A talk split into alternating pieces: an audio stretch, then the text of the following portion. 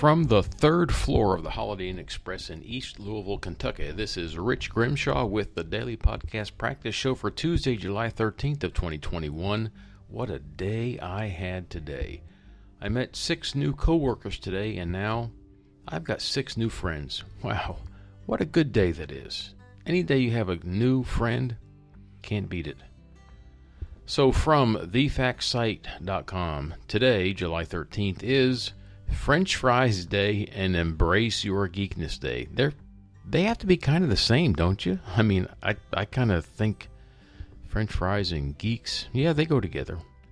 I mean, it's not an exclusive pairing, but they go together.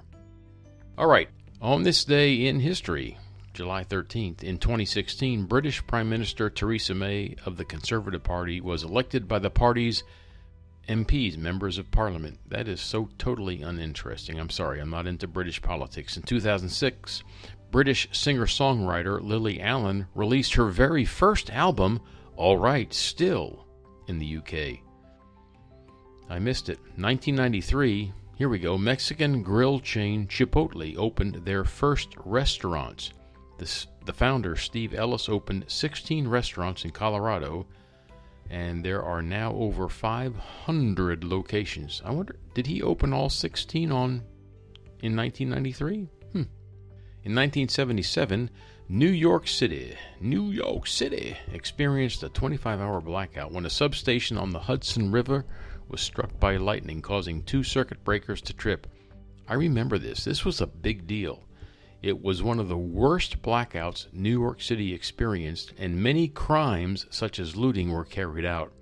These crimes were exceptionally high because the city was going through a financial crisis at a time. And you know what else happened? Nine months later, a whole lot of babies were born. Yeah.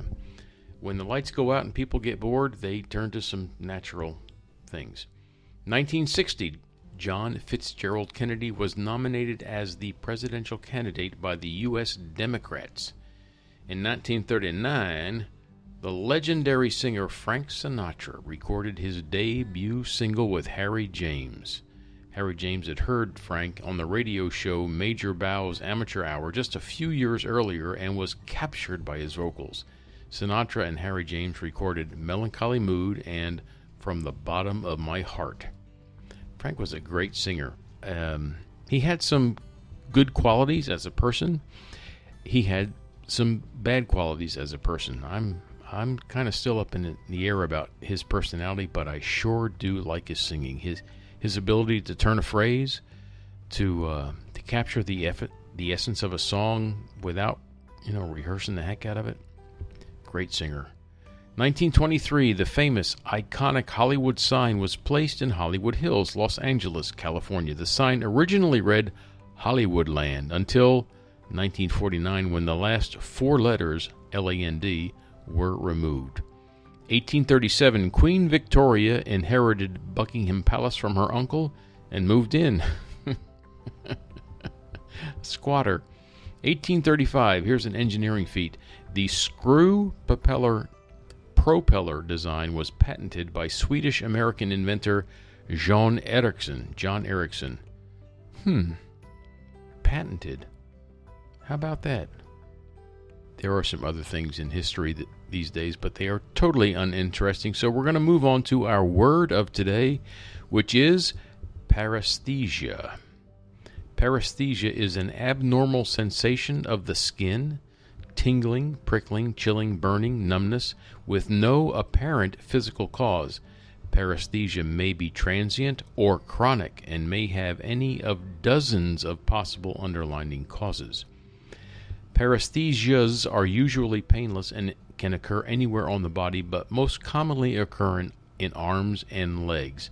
The most familiar kind of paresthesia is the sensation known as pins and needles after having a limb fall asleep. A less well known and uncommon but important paresthesia is formication, the sensation of insects crawling on the skin. Formication is very close to an- another word. I find that so bizarre. The M or the N, take your pick. I'm glad that these are transient because I I just don't know that I would be at I don't know that I could live with a chronic sense of paresthesia. That would be just annoying as all get out. This brings to a close the end of another busy day for your host, Rich Grimshaw, the practicing podcaster, and he's going to call it quits. He's going to stick a fork in it. He's going to say it's done. I am Rich Grimshaw, and you are invited to join me again tomorrow, where I promise it will again be different. It will again be on the road because I'm here for a few more days. Who knows what tomorrow will bring? Thank you for listening.